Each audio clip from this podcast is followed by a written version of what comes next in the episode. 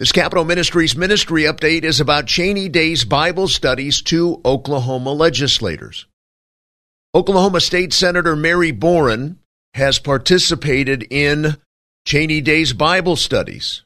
And Senator Boren had this to say, quote, Dr. Day takes several weeks to work through passages in the Bible, and this prevents conversations from being targeted on political hot topics and really allows God's Word to rise above our biases and our preference and our tendency to turn God into a genie who performs for us after we rub the bottle.